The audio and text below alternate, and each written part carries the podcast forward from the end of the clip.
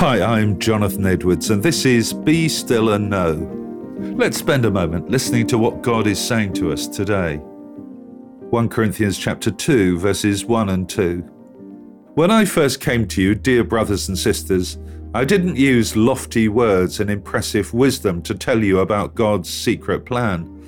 For I decided while I was with you, I would forget everything except Jesus Christ, the one who was crucified.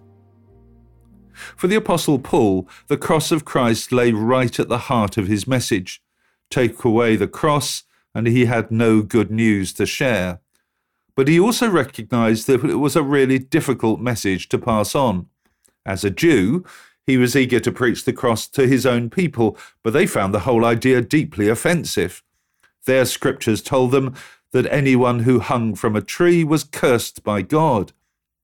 When he shared the message with non Jews, their reaction was that it was all nonsense. How could someone being killed be a sign of power and victory? They just didn't get it. But none of this put Paul off. He was absolutely convinced that the message of the cross was both wise and powerful. Paul was so eager that the cross should be the focus of his message that he was happy that his preaching was unimpressive. He described himself as having been timid and trembling when he first got to Corinth, and said that his message and preaching were very plain. He was glad about this, because if he had been impressive and persuasive in his preaching, people might have been swayed by his oratory.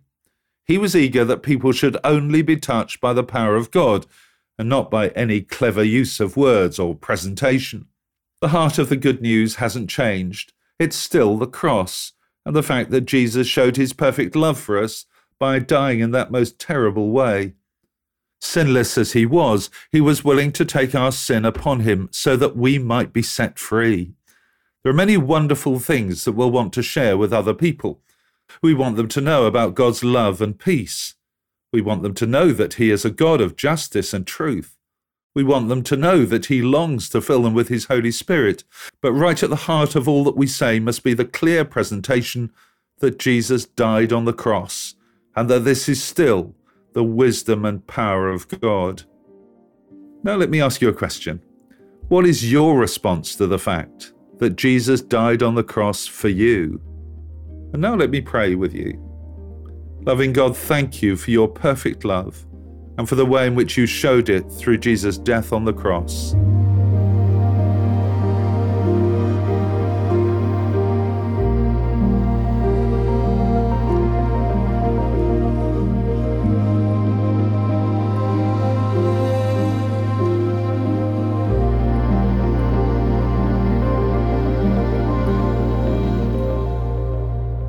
Amen.